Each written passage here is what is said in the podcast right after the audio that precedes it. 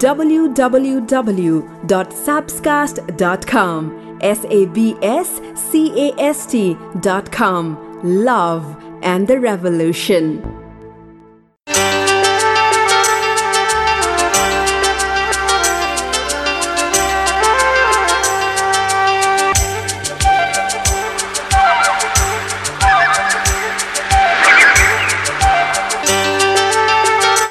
जीवनमा धेरै सपनाहरू हुन्छन्।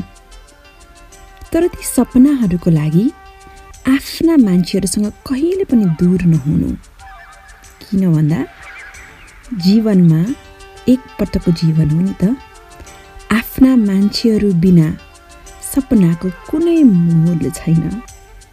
त्यसैले सम्झिनुहोस् है सपनाको लागि आफ्नो मान्छेहरूसँग दूर हुन भएन। त्यसैले त यो माया भन्ने चिज खै कस्तो कस्तो? मलाई मुटु हुनु छ तिम्रो। जुन निदाउँदा नि चलिरहन्छ बिउजिता नि चलिरहन्छ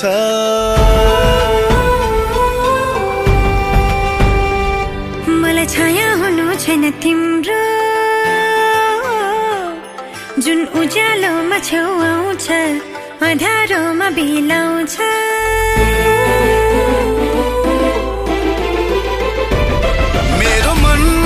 धडकन जस्तै हो माया। छाया जस्तो हुँदै होइन छल गर्छ छायाले। बाधा बाधा बाधा बाधा मायाले। बाधा बाधा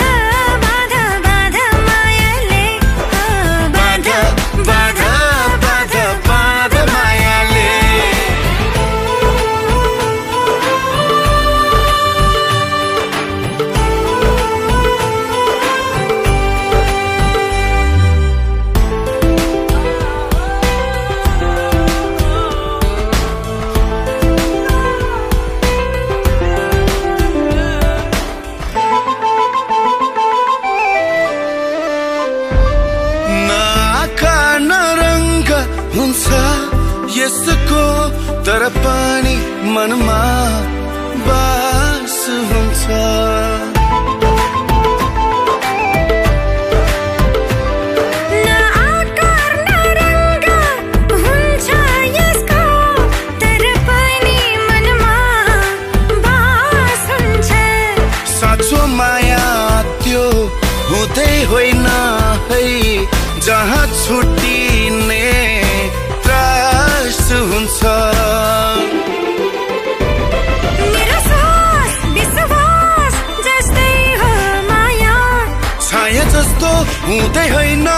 छल गर्छ छायाले।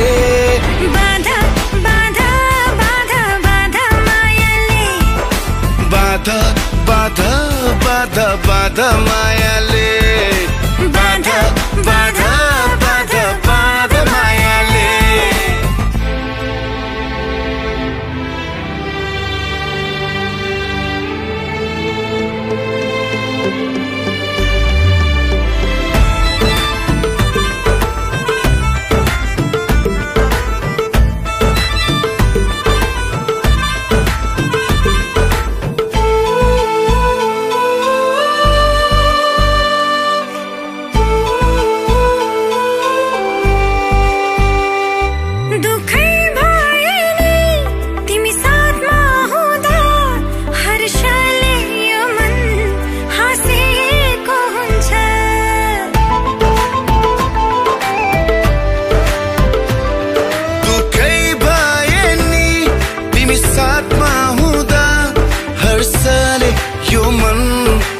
see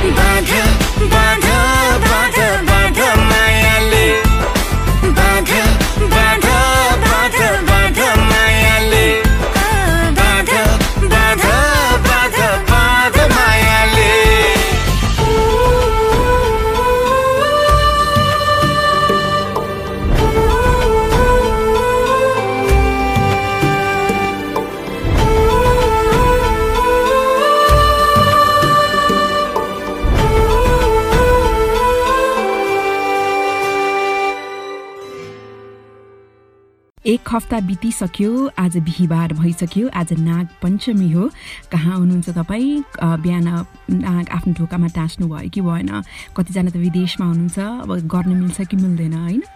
तर नेपालको हकमा चाहिँ धेरैले चाहिँ आफ्नो घरमा नाग टाँसेर नाग पञ्चमी मनाउनु भयो र गएको हप्ता धेरै श्रोताले पडकास्ट सुन्नुभयो। धेरै मैले कमेन्टहरू पाएकी छु। पूजन थापाले स्याटरडे नाइट सुन्ने मौका पाएँ। रातको दस बजेको छ लेख्नु भएको छ। सरोज बाबु लेख्नुहुन्छ जीवन जिउन सरल बनाइदिन्छ यो पडकास्टले सुरेश धिमाल अल्जेरियाको जेसिसी कम्पनीको अफिसमा बसेर ब्रेकफास्टमा प्रोग्राम सुन्दैछु लेख्नु भएको छ। दिपु खड्काले साउदीमा दुई बजेर सात मिनट गयो। यो रातिको समय भन्नुभएको छ। अनि त्यसपछि धेरै श्रोता अरू पनि धेरै श्रोताले मलाई कमेन्टहरू गर्नुभएको छ। सबै पढ्यो भने त यसले नै सबै टाइम खान्छ। तर thank you so much for listening तपाईँको लागि भनेर म हरेक हप्ता यसरी पडकास्ट ल्याउँछु। कहाँ बसेर सुन्दै हुनुहुन्छ कस्तो लाग्दैछ प्लिज तल कमेन्टमा लेख्नुहोला। तपाईँले यो कमेन्ट लेख्नुभयो अथवा सुनेर फिडब्याक दिनुभयो भनेदेखि त्यसले मलाई अर्को हप्ताको लागि निकै नै बुस्ट गर्छ निकै नै प्रेरणा दिन्छ। कसले सुन्दै हुनुहुन्छ मलाई आइडिया पनि हुन्छ। त्यसैले सेयर गर्नुहोस् आफ्ना साथीहरूलाई सुन्न भन्नुहोस्। रेटिङ गर्न मिल्छ तपाईँ आइओएस चलाउनुहुन्छ भने त एप्पल चलाउनुहुन्छ मतलब आइफोन आइप्याडमा सुन्नुहुन्छ भने त्यसमा एउटा पडकास्ट भन्ने डिफल्ट एप हुन्छ। त्योबाट नै तपाईँले स्याप्सकास्ट सर्च गरेर सुन्न सक्नुहुन्छ। अथवा एन्ड्रोइड अथवा अरू युजरहरूले चाहिँ मेरो फेसबुक इन्स्टाग्राम ट्विटर त्यहाँ म लिङ्कहरू पोस्ट गरिरहेकी हुन्छु। त्यही लिङ्क फलो गर्न सक्नुहुन्छ अथवा साउन्ड क्लाउड डट कम जसरी युट्युब भनेर भिडियोको लागि हो त्यस्तै अडियोको लागि चाहिँ साउन्ड क्लाउड पपुलर छ। साउन्ड क्लाउड डट कममा गएर स्याप्सकास्टबाट पडकास्टहरू सुन्न सक्नुहुन्छ। सो आज के के सुन्ने त? आज विशेष गरेर भूतपूर्व प्रेमी प्रेमिकाको म कुरा गर्छु। त्योभन्दा अगाडि आफूले माया गरेको मान्छे रिसाउँदा यस्तो भन्न मन लाग्छ। इनफ्याक्ट आफू रिसाइएको हुन्छ नि। तब उसले यस्तो गरिदिन्छ कि आफ्नो सबै रिस चकनाचुर हुन्छ। तिमी प्रतिको हरेक गुनासो मेरो ओठमै रोकिन्छ। जब तिमी मेरो छेउ आएर प्रेमपूर्वक सोध्छौ अरे मैले फेरि के गरेँ हे भगवान्? तपाईँको केसमा त्यस्तो हुन्छ कि हुँदैन? लेख्नुहोस् ल तल कमेन्टमा।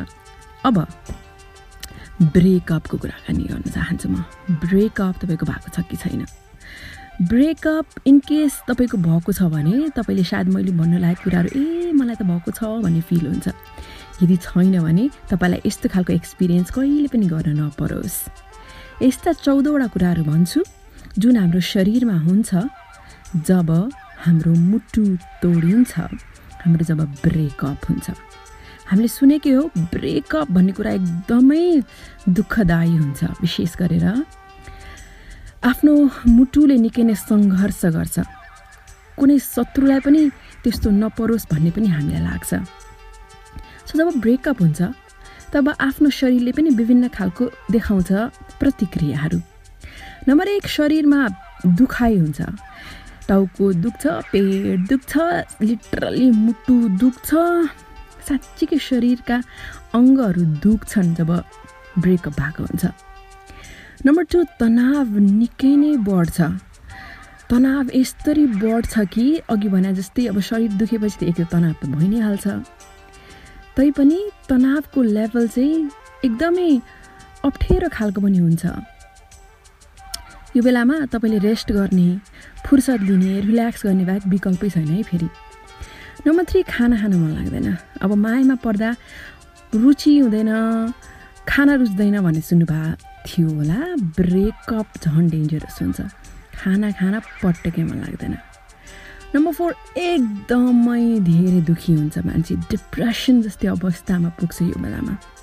कति मान्छेहरू त यो स्टेजबाट उम्कन पनि सक्दैनन्। अर्को चाहिँ कुनै कुरामा फोकसै गर्न सकिँदैन।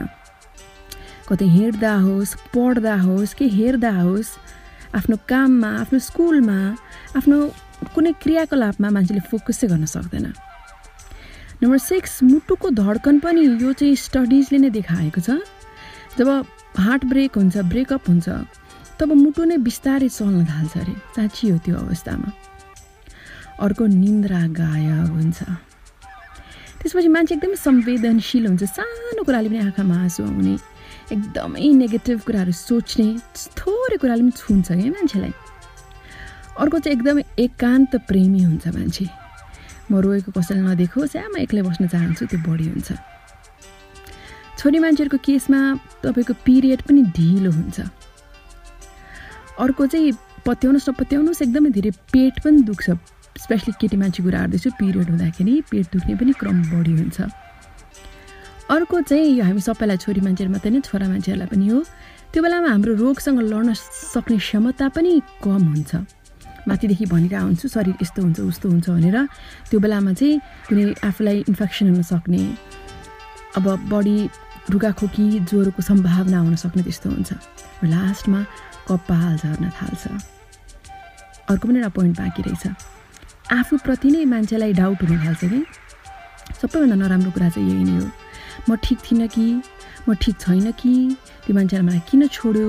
भन्ने खालको प्रश्नहरू एकदमै दिमागमा बढी आउँछ। मैले फेरि आ- आफ्नोलाई कोही भेट्न सक्छु कि सक्दिनँ भन्ने खालको त्यो आत्मविश्वास नै डगमगाउँछ। त्यस्तो हुनु हुँदैन है तर यो एउटा फेज मात्रै हो। जीवनको एउटा समय मात्रै हो।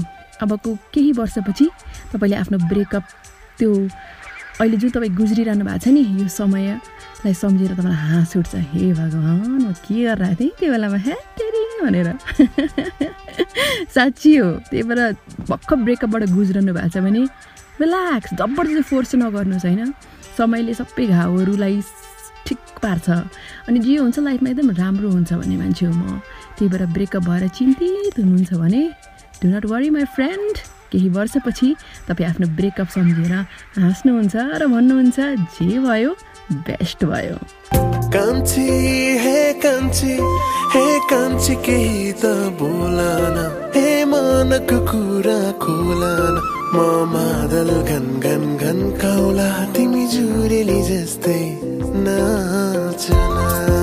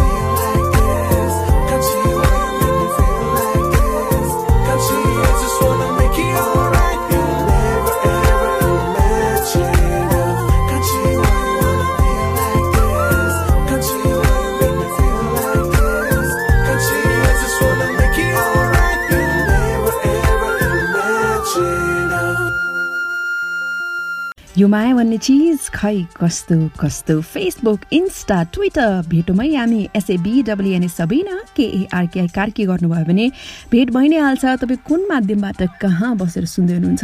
अल्छी नगरी लेख्नुहोस् है। एकदमै साइलेन्ट लिसनर हुनुहुन्छ। हरेक हप्ता सुन्नुहुन्छ। ठ्याक्क कि गाडीमा कि पकाउँदै कि पढ्दै तर लेख्नु चाहिँ हुन्न। Come on do let me know your name your place your feedback ल seriously it will definitely be very very nice few मायाकै कुरा गर्दा माया गरेर भन्नै पर्छ भन्ने जरुरी त छैन।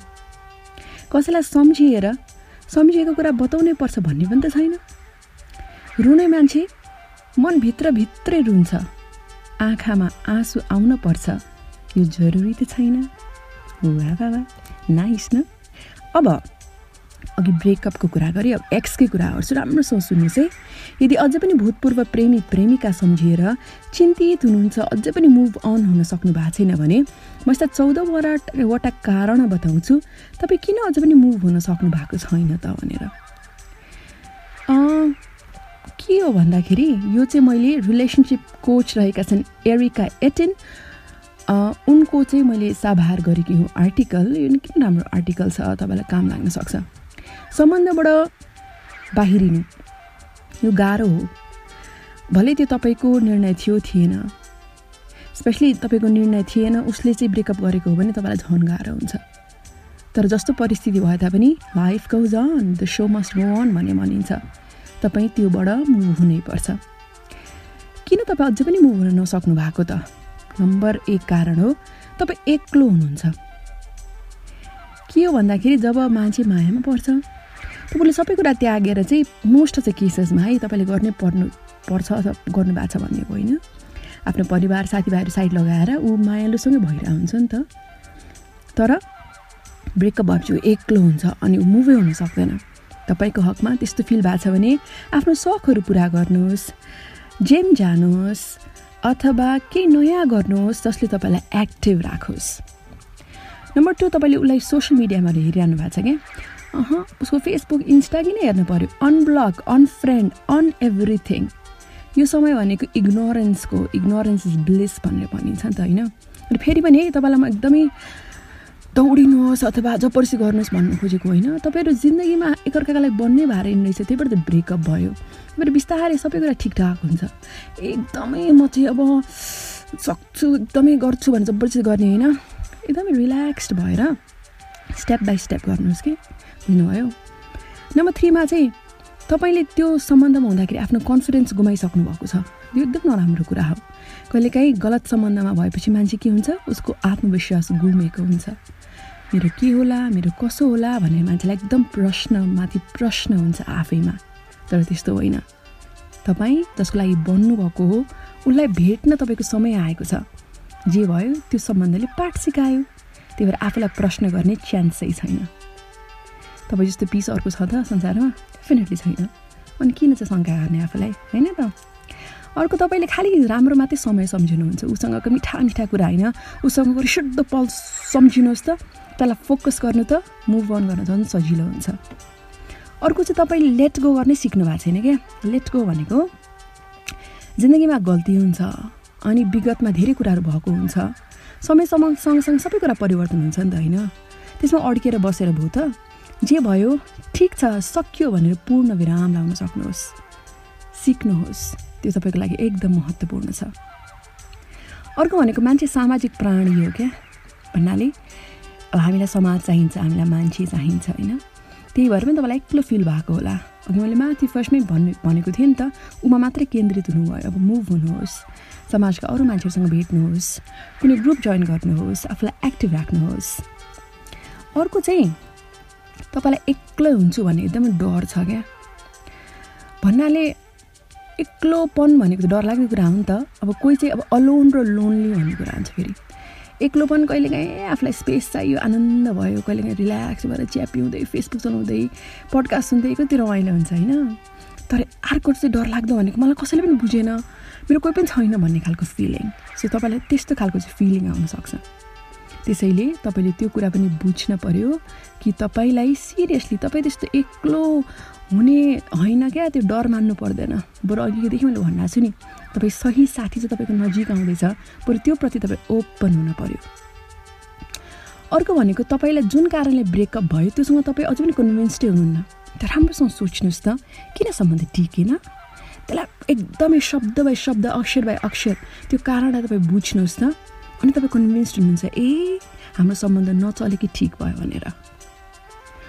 अर्को चाहिँ के हो भन्दाखेरि तपाईँ मेरो सम्बन्ध हेर यस्तो हुन सक्थ्यो भनेर चाहिँ एकदमै बढी सम्झिरहनुहुन्छ क्या। ऊ यति राम्रो थियो हाम्रो यस्तो हुन्थ्यो हामी यहाँ जान्थ्यौँ भनेर दिउँसै सपना देख्ने। हे विपनामा आउनुहोस् न त्यो सपना देखेर केही हुनेवाला छैन। रिस उठ्यो होइन तर रिस कुरा हो क्या।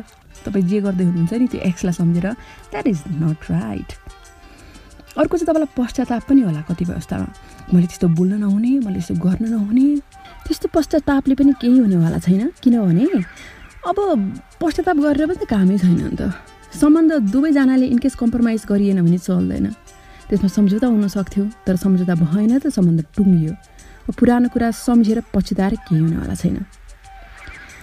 र अर्को पोइन्ट भनेको तपाईँलाई आफ्नो भूतपूर्व प्रेम चाहिँ एकदमै आफूले चिनेको मान्छे जस्तो लाग्छ। चिनेको मतलब मैले उसलाई यति राम्रोसँग बुझेको थिएँ यति धेरै चिनेको थिएँ उसको बारे सबै थाहा छ भन्ने खालको कुरा। त्यो पनि हो हुन त होइन? धेरै सङ्गत गरियो धेरै थाहा भयो। अब तपाईँले त्यो पनि थाहा पाउनु पर्ने थियो कि ऊ कतिसँग पनि रुड हुन सक्दो रहेछ रिसुद्ध हुन सक्दो रहेछ भनेर। लास्टमा तपाईँहरू अझै पनि कन्ट्याक्टमा हुनुहुन्छ। अझै पनि इन टच हुनुहुन्छ मेसेजेस छ फोन कल छ भने हुन्न मैले माथि भनेको थिएँ नि नजाने गाउँको बाटै नसोध्नु यदि दुईवटा कुरा छ इनकेस अझै पनि तपाईँहरू इन टच हुनुहुन्छ भने दुईवटा कुरा छ कि त प्रेमै थिएन कि त प्रेम अझ पनि छ। तर जहाँसम्म एक्सको कुरा छ सम्बन्ध टुङ्गिसकियो भने म चाहिँ फुल स्टप लाएर हिँड्न पर्छ भन्ने मान्छे हुँ। जे भयो सकिँदा भयो तर इमेजिन गर्नुहोस् यस्तो मान्छे आउँदैछ जिन्दगीमा। जसले तपाईँलाई यस्तरी माया गर्छ। ठ्याक्कै तपाईँले सोचेको जसरी माया गर्छ। यस्तो मान्छे पाउनुहुनेछ तपाईँलाई आफू असाध्य भाग्यमानी लाग्नेछ। सो माई फ्रेन्ड त्यस्तो व्यक्तिको प्रतीक्षा गर्नुहोस् जे भयो लास्टमा सकि त गयो। त्यसलाई बिर्सेर आउने दिनको कल्पना गर्नुहोस् सम्झना गर्नुहोस् सपना देख्नुहोस्। अनि पो मजा आउँछ। गुड लक तिम्रो मनमा के छ के छ? मेरो मनमा तिमी। तिम्रो दिलमा कुन्नीको छ मेरो दिलमा तिमी।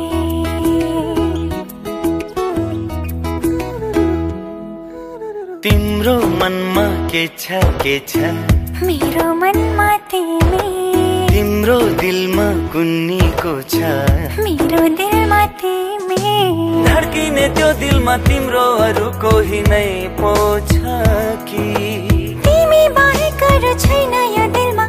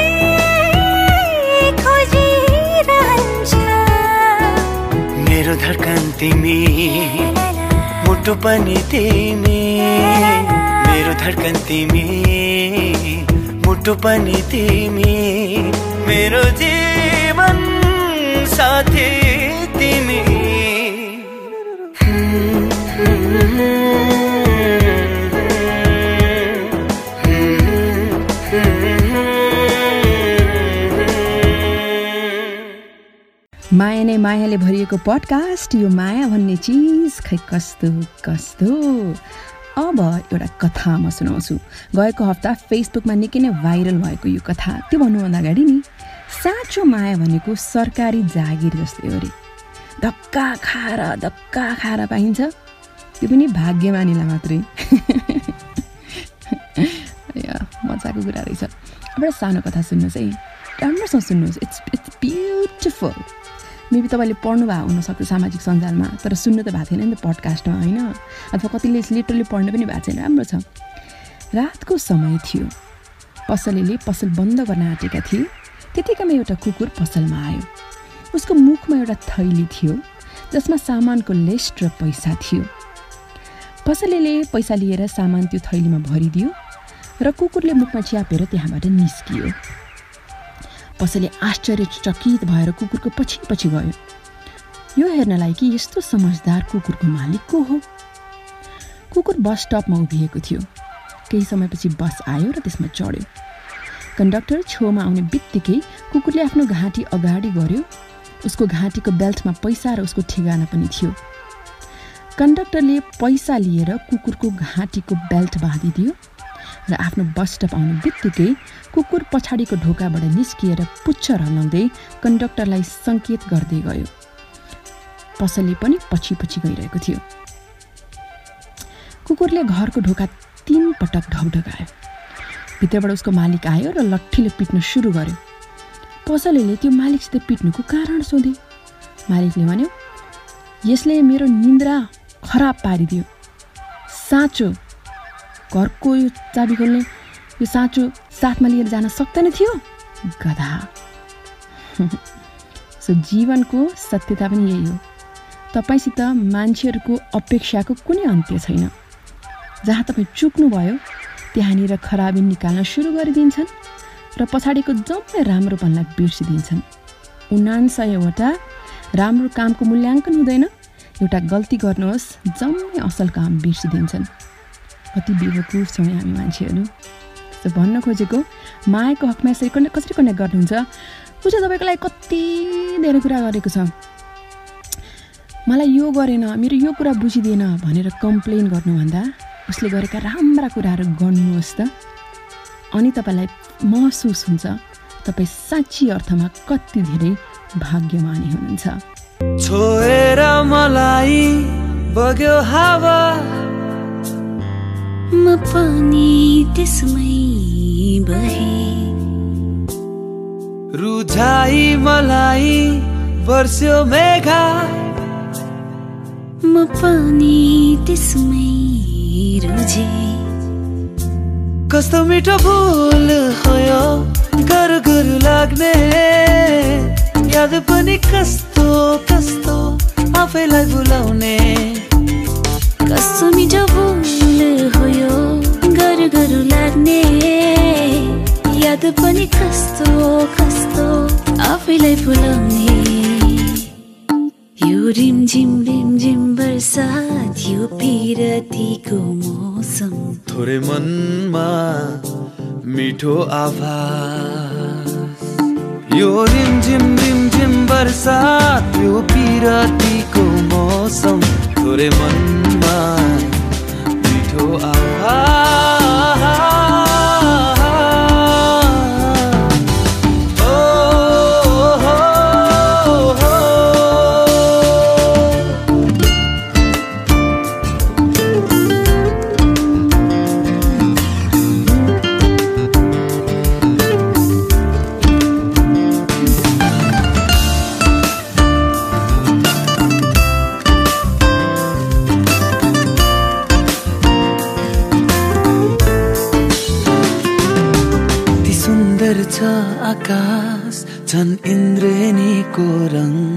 सुस्तरी चल्छ बतास धडकन बढ्छ झन्। गुनगुनाउँछ छहरा खोलाको यो कलकल जियाउँछ पहरा। प्रीतिका हरेक पल।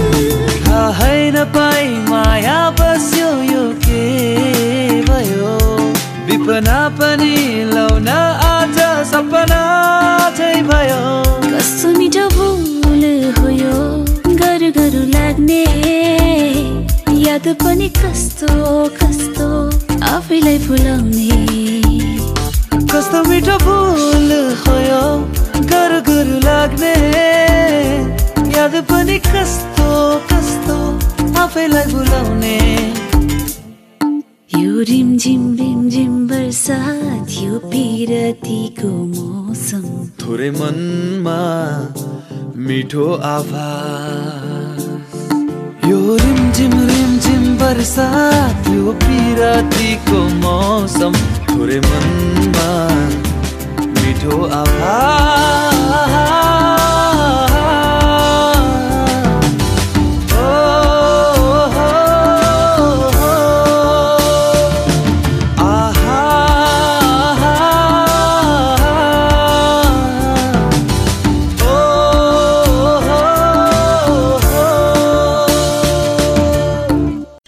पडकास्ट सुन्दा सुन्दै कुनै गीत सुन्न मन लागेको छ के विषयमा अर्को हप्ता आइदियोस् कुरा जस्तो लागेको छ तर मलाई कमेन्टमा लेख्नुहोस्। म तपाईँको कमेन्ट पढेर अर्को हप्ता तपाईँलाई जे सुन्नु मन लागेको छ त्यो लिएर आउने प्रयास गर्छु। अब मायाकै कुरा गर्दा मोल अथवा मूल्य पानीको होइन तिर्खाको हुन्छ। मूल्य मृत्युको होइन साहसको हुन्छ। माया त धेरैले गर्छन् यो दुनियाँमा। मोल मायाको होइन विश्वासको हुन्छ। वाह वाह आजको विन पोस्ट मेरो इनबक्समा आएको छ। एकजना लेडीको राम्री हुनुहुन्छ। नाम नभन्दै राम्रो होला। हाम्रो भेट एउटा पारिवारिक जमघटमा भएको थियो। उसलाई देख्ने बित्तिकै मलाई राम्रो लागेको थियो। म झट्ट कसैसँग नबोल्ने भएकाले त्यो दिन हामी साधारण देखादेख मात्रै भयो। त्यसको केही दिनपछि फेसबुकमा उसले मलाई फ्रेन्ड रिक्वेस्ट पठायो। समयसँगै हामी बिच कुरा बाक्लिँदै गयो। उसले आफ्ना सबै कुरा मसँग सेयर गर्न थाल्यो। हामी मिल्ने साथी भयौँ। सुरुदेखि नै मलाई ऊ खास लाग्थ्यो कति बेला मन पराउन थाले थाहै भएन। मायाको मामलामा यो मेरो पहिलो यस्तो आभास थियो। म खुसी थिएँ। उसले पनि मलाई विशेष खालको व्यवहार गर्थ्यो। म उसलाई मनको कुरा कहिले भनौँ र उसँग जिन्दगी बिताउँ भन्ने सोचिरहन्थेँ। अचानक एक दिन उसको कल आयो। म अफिसमा काम गर्दै थिएँ। उसको कल आउँदा खुसी लाग्यो र जिकी हाँसु पनि भएँ। मैले फोन उठाएर भने हेलो के छ खबर? आज कताबाट मेरो सम्झना आयो? उताबाट एकदम दुखी आवाज आयो। मलाई हँसाउ न मेरो आँखाबाट आँसु मात्रै झरिरहेको छ प्लिज मलाई हँसाउ न। म छक्क परेँ। के भएछ भनेर भन्नै सकिनँ। अनि उसलाई के भयो भनेर सोधेँ तर उसको केही जवाफ आएन खालि रोएको छ। र मलाई हँसाउ भन्ने मात्रै आवाज आएको छ। म एकदमै अत्तालिएँ र ऊ कहाँ बस्छ उसको कोठामा गएँ। मलाई थाहा पनि थिएन उसको कोठा कहाँ छ भनेर। फेरि फोन गरेर ठेगाना सोधेँ र उसले भनेको ठाउँ गएँ। यति धेरै जाम थियो बाटोमा। बल्ल बल्ल पुगेँ ऊ मलाई पर्खिरहेको रहेछ। बस्न त ऊ अरू साथीहरूसँग बस्थ्यो तर त्यो बेला उसको कोठामा केवल ऊ मात्र थियो। म सरासर गएँ। र उसको अनुहार हेर्छु निर्दोष बच्चा जस्तो निहुरिएको। के भयो तिमीलाई? त्यसपछि निकै नै रुन थाल्यो। नरौ न के भयो? भन न नरौ न प्लिज उसलाई सम्झिरहँदा मेरो आँखाबाट पनि आँसु झरिरहेको थियो। निकै बेर सम्झाएपछि उसले बिस्तारै भन्यो मलाई उसको याद आयो। त्यसपछि बल्ल बुझ्यो रुनु रुनुको कारण। उसले कसैलाई माया गरेको थियो? तर त्यो माया सफल हुन सकेन। केटीले अन्तै बिहे गर्ने निर्णय गरेछ। मैले उसलाई निकै सम्झाएँ। जिन्दगी छोडेर जानेको नाममा बिताउने होइन आफूसँग भएका मान्छेहरूसँग हाँसी हाँसी बिताउने हो। यति सम्झाएँ यति सम्झाएँ। तर मेरो मनमा चाहिँ पुथल भइरहेको थियो। जसको लागि मैले त्यस्तो महसुस गरेको थिएँ ऊ त अरू कसैलाई माया गर्दो रहेछ। जे होस् दिनहरू बित्दै गए उसँग कुराकानी बाक्लिएको थियो। उसले त्यो केटीसँगको बिछोडमा यति धेरै पीडा महसुस गर्थ्यो कि उसको पीडामा म पनि छटपट्टिन्थेँ। अनि एक दिन मैले मेरो भावना भन्छु भन्ने खालको कसम खाएँ। मैले उसलाई प्रपोज गरेँ फेसबुकको च्याटको माध्यमबाट। सायद मैले प्रपोज गरेको तरिका मिलेको थिएन अथवा त्यो बेला मैले भन्न खोजेको राम्ररी भन्न सकेको थिएन। अथवा उसले आफ्नो जिन्दगीमा नयाँ मान्छेलाई स्वीकार्न सकेको थिएन ऊ त निकै नै रिसायो उसले आफूलाई मेरो फेसबुकबाट ब्लक गर्न भन्यो अनफ्रेन्ड गर्न भन्यो। भने किन डराएँ उसको कुरा सुनेर? अनि मैले मेरो इन्टेन्सन उसलाई दुःख दिने नभएको र मैले साँच्चीकै माया गरेको अनि उनी मेरो जिन्दगीको पहिलो माया भनेर भने। त्यसपछि ऊ शान्त हुँदै मेसेज लेख्यो I love you as a good friend you ask me a perfect question But this is the wrong time.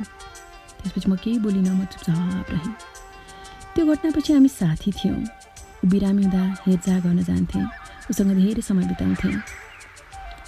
हाम्रो दिनहुँ कुरा गर्ने माध्यम फेसबुक च्याट थियो। दिनहरू यसरी नै चलिरहेको थियो। तर बिस्तारै बिस्तारै हामी बिच कुराकानी कम हुन थाल्यो। मैले च्याटमा मेसेज पठाए पनि रिप्लाई देखाउँदैन थियो। मलाई उसँग कुरा गर्न मन लाग्थ्यो। फोन नम्बर पनि थियो तर फोन गर्ने आँट थिएन। उसलाई रप रिप्लाई नदिएपछि मैले पनि मेसेज गर्न छोडेँ। ऊ अनलाइन देख्दाखेरि मेसेज आउँछ कि भन्ने आशा हुन्थ्यो तर ऊ अफलाइन भइदिन्थ्यो। यत्तिकैमा हामी बिच बोलचाल बन्द भयो। कति डेढ वर्षपछि मैले फेरि मेसेज पठाएँ। उताबाट पनि रिप्लाई आयो हाम्रो कुरा हाई हेलो के छ टुङ्गियो। त्यसपछि हामी बिच कुरा त हुन्थ्यो तर एकदमै कम कुरा हुन्थ्यो। एक वर्षपछि हाम्रो भेट एउटा कार्यक्रममा भयो। कार्यक्रम निकै रमाइलो भयो हामी एकअर्कासँग बोल्यौँ पनि। उसँग बोल्दा विश्व नै जिते जस्तो महसुस भएको थियो। त्यसको तिन दिनपछि उसले मलाई कल गर्यो। अनि साधारण हालखबर सोधिसकेपछि मैले किन कल गरेको भनेर सोधेँ। उसले भन्न थाल्यो तिमीलाई चिन्न निकै नै ढिला गरेँ। आइम सो सरी एउटा कुरा भन्छु I love you too I love you so much तिमीलाई बुझ्न निकै ढिला गरेँ मैले।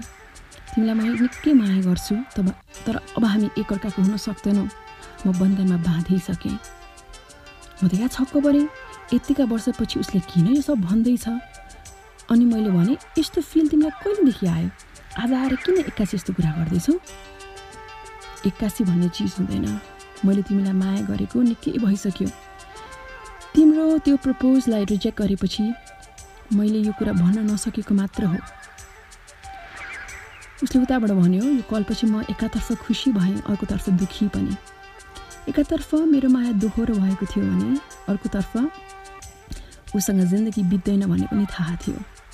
केही दिनपछि उसले छोडेर गएका अधुरा प्रश्नको जवाफ पाउन मैले फेरि कल गरेँ र उसले अब हामी एकअर्काको हुन सक्दैनौँ भन्नुको मतलब सोधेँ। थाहा भयो उसले बिहे गरिसकेछ। ऊ श्रीमतीसँग विदेश जाने प्रोसेसमा रहेछ। यो घटनापछि मैले उसँग कुरा गर्न छोडेँ। उसको बिहे भएकोले कुरा गर्न छाडेको होइन। मैले कुरा गरिरहँदा उसमा म प्रतिको फेरि मायाको भावना आउला भनेर कुरा गर्न छोडेकी हुँ। उसकी श्रीमती छे। अब पूर्ण रूपमा उसकै श्रीमतीको होस् भन्ने चाहन्छु। त्यसैले उसँग कुरा गर्न छोडिदिएँ। आज हामी बिच बोलचाल बन्द भएको एक वर्ष भयो। उसलाई बिर्सिएर जिन्दगीमा अगाडि बढ्छु भनेर प्रण त गरेँ। म जिन्दगीमा अगाडि बढेँ तर आजसम्म पनि उसलाई बिर्सन सकेको छैन। सायद यो माया भन्ने चिज खै कस्तो कस्तो